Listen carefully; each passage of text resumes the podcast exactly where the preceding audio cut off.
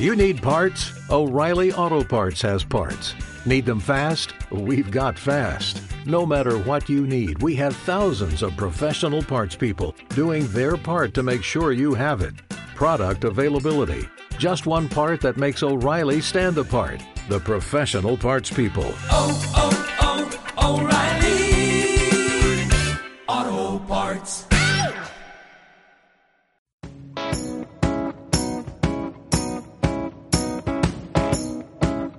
Buenas, buenas, ¿cómo estamos? Bueno, bienvenidos al último episodio, al último capítulo de Círculo Rock, podcast del Grupo Joven de la Fundación Libertad. Por lo menos este va a ser eh, el último eh, podcast que hagamos este año. El que viene les traeremos más sorpresas. Pero bueno, no lo arranco tan, tan arriba porque justamente antes de, de empezarlo estaba hablando con, con Juan Marredolfi, que me estaba comentando el caso de Abigail, de esta chica que, padece de 12 años, que padece cáncer desde los 7 y que su padre la tuvo que cargar 5 kilómetros. Estamos con Juanma para hablar de eso. A ver, Juanma, contame un poquito más de esta triste historia que tienen que padecer esta, esta familia argentina en este país que, que es incomprensible. Sí, Nacho, la verdad que es un caso que te hiela la piel, que te pone la piel de gallina. Abigail es una nena que tiene 12 años y como vos dijiste tiene cáncer desde los 7 y había ido, se había trasladado a la provincia de, de Tucumán para recibir el tratamiento oncológico. Abigail vive en un pueblito que queda a 5 kilómetros de la frontera entre Santiago del Estero y Tucumán y cuestión a la vuelta eh, los pararon y aunque ellos tenían la- el certificado para O poder... sea, ella se pudo hacer el, pues se pudo hacer la sesión del tratamiento y a la vuelta fue el problema. Lo que es inentendible es que a la vuelta no lo dejaban entrar. ¿Por qué no lo dejaban entrar si ya lo habían dejado salir y si tenía los permisos pertinentes? Cuestiones, es una zona donde hace mucho calor, hay muchos bichos, hay mucha Sí. humedad. Eh, eh, eh, Abigail se empezó a descomponer en el, en el auto y había, tenían miedo que se le infecte las, las lastimaduras que ella tiene en la pierna por lógicamente la, Por el la tratamiento, claro, por la quimio, por el tratamiento oncológico. Sí. Entonces eh, se empezó a desesperar y no había manera de que el policía lo deje entrar a la provincia de, de Santiago del Estero, lo cual es totalmente, primero, inconstitucional porque no el, el tráfico interprovincial eh, está avalado por la Constitución. No hay nada que pueda bloquear Sí. el tráfico interpro- interprovincial. Y segundo, es totalmente eh, frío, o sea, Sí, falta de poca, empatía. es una, una empatía nula, nula, nula. Vos estás viendo una nena que, que tiene cáncer, que está sufriendo, que está eh, haciendo un tratamiento oncológico, que se siente mal, hace calor, hay bichos que se puede infectar la herida y no puede volver, así que cuestión, el padre saturado por la, saturado por la, por la situación, decidió cargar estos 5 kilómetros a, a la A su chica, hija. a su hija, hasta su casa. Luego está el testimonio de la madre, si querés lo podemos escuchar. Dale, a ver, vamos a escucharlo. Solamente le pedía que queríamos pasar, porque ya hacía bastante calor, y encima los bichos, y el policía no entendía. Le dije que esperaba orden, decía que esperaba orden de Santiago para que podamos pasar, siendo que a la mañana ni siquiera lo han pedido nada para pasar. Y era algo muy feo lo que vivimos ayer con ella. Y cómo está ella ahora con las crisis y los dolores. Cada vez que se despierta, lo único que dice es el policía malo, mamá. Que no me deja pasar para ir a mi casa. Se asustó muy mucho con el tema de los bichos, tenía miedo se le infeccione su pierna. No le importaba, no le importaba nada al policía. estaba lleno de moscas y que no, no nada para que lo dejen pasar porque me llamaba mucho y no me quedaba otro que pasar sobre eso. Bueno, ahí teníamos el testimonio tanto de la madre como del padre de, Abigail. La verdad que eh, una tristeza escuchar, ver que una familia humilde, que en definitiva eh, hay que decirlo, pero no es porque uno quiera tomar partido político por nada, pero digo, esto es la no política, o sea, esto es justamente un Estado que no, que no está, un Estado fallido. O sea, Argentina no tiene instituciones serias, no tiene instituciones honestas, tiene una burocracia que, es totalmente ineficiente. Digo, ¿qué, qué faltaba? Que, la chica agarre, le dé, se, dé- se termine de descomponer y que se muera ahí. ¿Qué, qué es lo que faltaba? O sea, una locura. Eh, el caso obviamente se ha viralizado muchísimo, ha tomado muchísima repercusión a nivel nacional, me parece perfecto y espero que las distintas autoridades y las que se tienen que cargar de esto tomen nota y se pongan de verdad a hacer el laburo que tienen que hacer, pero acá alguien se tiene que cargar esto al hombro. Tiene que haber, tiene, digo, la política, en vez de estar todo el tiempo transando, rosqueando y pelotudeando, tiene que tomar nota de esto y hacer algo, porque esto va a seguir pasando si seguimos con esas cuarentenas o que una provincia no dejan que un ciudadano vaya de una provincia a otra, lo que sea. Pero hay que tener algo para que esto sea rápido. Sí, Nacho, y además eh, esto, o sea, pone en manifiesto la burocracia y el Estado fallido eh, que, que presenciamos día a día. Además, por Sí, ejemplo, que va más allá de, de- de- de cualquier color político, ¿no? exacto. Macri, por ejemplo, subió la foto esta que representa al padre con la nena en, que- en que brazos. es- sí, que es una foto, no sé cómo decirla, más animada. Es una caricatura, por así es una decirlo. caricatura, una especie de Exacto. caricatura. Pero digamos que con Macri tampoco la burocracia fue solucionada, o sea, no hubo, no hubo No. muchos avances en este sentido.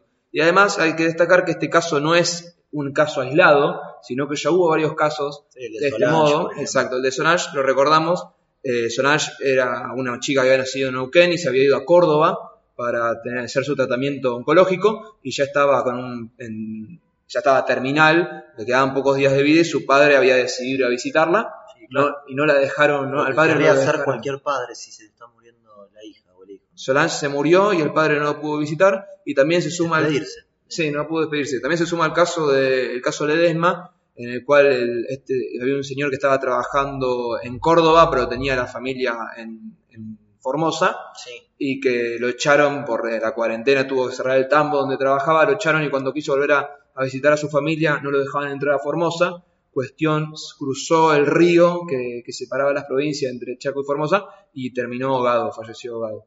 Bueno, esto es nada, no, no, no, no hay que tomar acá ningún partido, ningún color político, ni ir por ningún partido político, porque la verdad que esto tiene que ver con todo, con todo el sistema y con, insisto, un Estado totalmente ineficiente, un Estado totalmente fallido.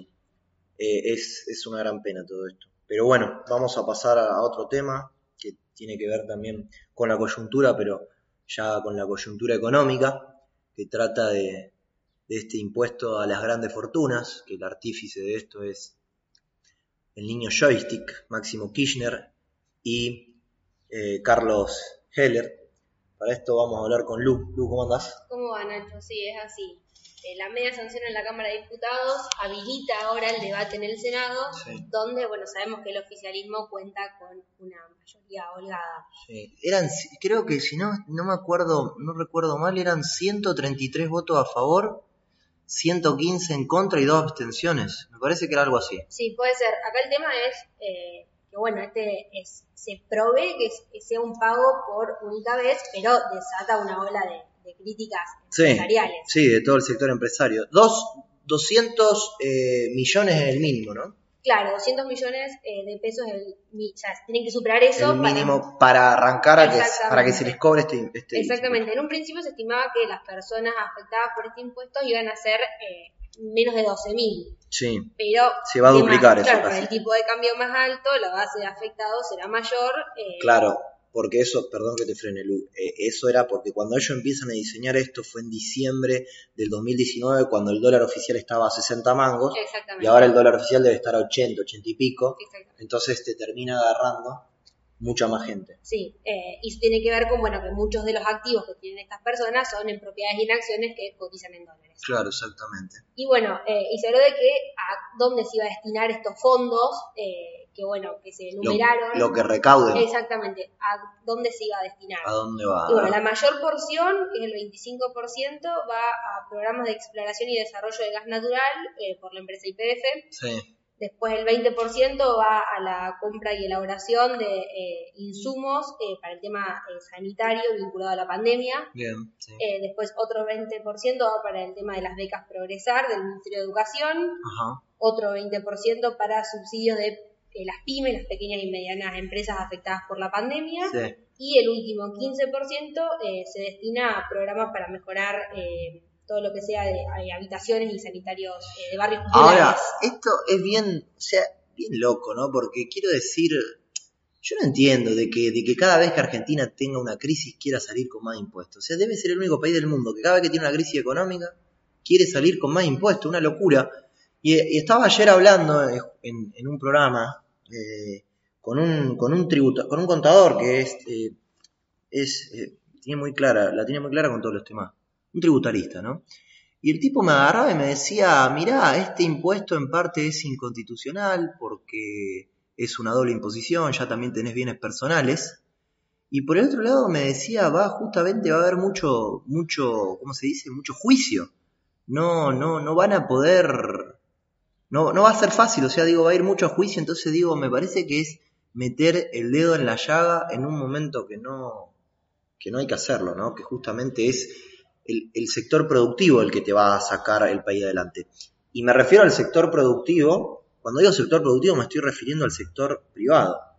El sector público en este país, lamentablemente, si hay algo que no es, es productivo. Pero bueno, ¿tenés algo más para agregar de Sí, esto? el tema de la canasta básica, que bueno, Ah, sí, la canasta.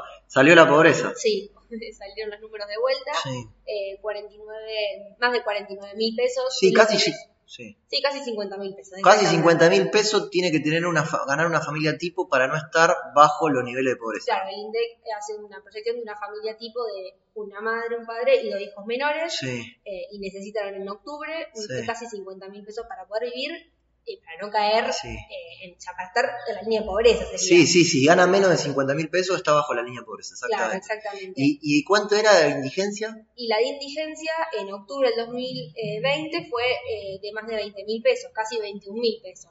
Ah, mira. Eso sería la canasta básica alimentaria, que es lo que necesita una persona para alimentarse, aunque Sí, sea, para sí, sí, poder sí, vivir, sí, o sea, sí, para sí, poder sí, seguir sí. vivo. o, bueno, Sí, sí, sí, pero sí, está bien. Sí, sí. Eh, pero bueno, este, en este mes la canasta, eh, basi- eh, la canasta básica total fue de un 5,7% más que la anterior, Claro, es un montón. que es un montón. Y bueno, esto lo vemos No, claramente. es un montón porque además hay que tener algo en cuenta. La inflación del mes de octubre fue del 3,8%.